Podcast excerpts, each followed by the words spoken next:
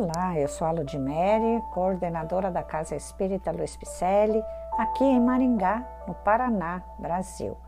Vamos a mais um capítulo do livro Palavras de Vida Eterna, ditado pelo Espírito Emmanuel através da lavra mediúnica de Francisco Cândido Xavier.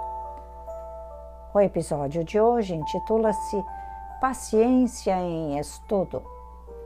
Em Lucas, Jesus nos disse: é na vossa paciência que ganhareis as vossas almas. Todos necessitamos de paciência uns para com os outros, mas compete-nos igualmente a todos estudar a paciência em sua função educativa.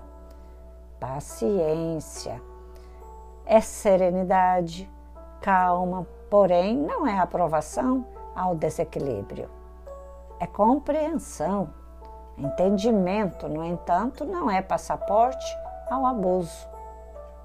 É harmonização, ajuste, todavia, não é apoio à delinquência. É tolerância, brandura, entretanto, não é coonestação com o erro deliberado. Paciência, sobretudo, é a capacidade de verificar a dificuldade ou o desacerto nas engrenagens do cotidiano, buscando a solução do problema ou a transposição do obstáculo sem toques de alarde e sem farpas de irritação. Em todos os aspectos da paciência, recordamos Jesus.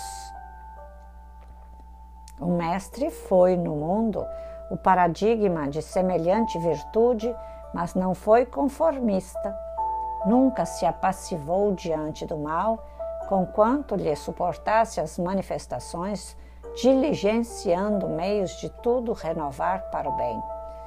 E, em lhe lembrando a sinceridade e a franqueza, não nos será lícito esquecer que o Cristo se revelou tão paciente que não hesitou em regressar, depois da morte, ao convívio das criaturas humanas que o haviam abandonado.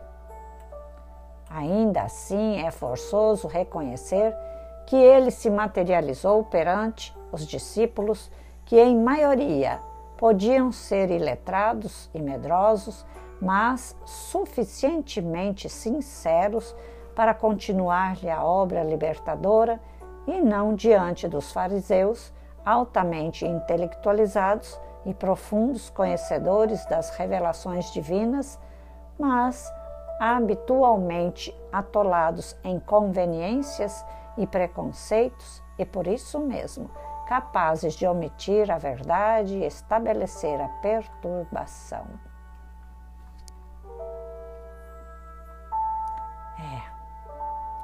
É, é a nossa paciência. Sabe que dá até medo de pedir em oração Paciência, me dê paciência, Jesus. Fico até preocupada também, nunca peço. Porque eu tenho que exercitar a paciência. Então, não é pedir paciência, é exercitando que nós vamos virando o hábito da paciência, aprendendo, né? com calma, com serenidade, com compreensão, entendendo os porquês estamos passando certos problemas, entendendo por que estamos sofrendo, né? com muita brandura ainda para ajustarmos os nossos, é, as nossas ações diante desses problemas. Nós temos que entender o porquê sofremos hoje para depois sermos felizes mais lá para frente. Porque a à medida em que eu entender que o passado está refletindo no hoje, com certeza, se eu não estou bem, eu vou ter que mudar o meu modo de ser. Com paciência, com amor, com sabedoria, com harmonia, com compreensão, serenidade, para que eu possa ter no futuro uma vida melhor. Então não adianta pedir paciência. Vamos estudar, vamos entender o porquê estamos assim. Né? Por que temos que mudar esse caminho? Por que temos que mudar o nosso modo de agir? Vamos estudar. Na CELP tem vários cursos. Né? Venha estudar conosco, venha ser um caminheiro né? conosco. Venha ser um mantenedor de obras sociais. Vamos?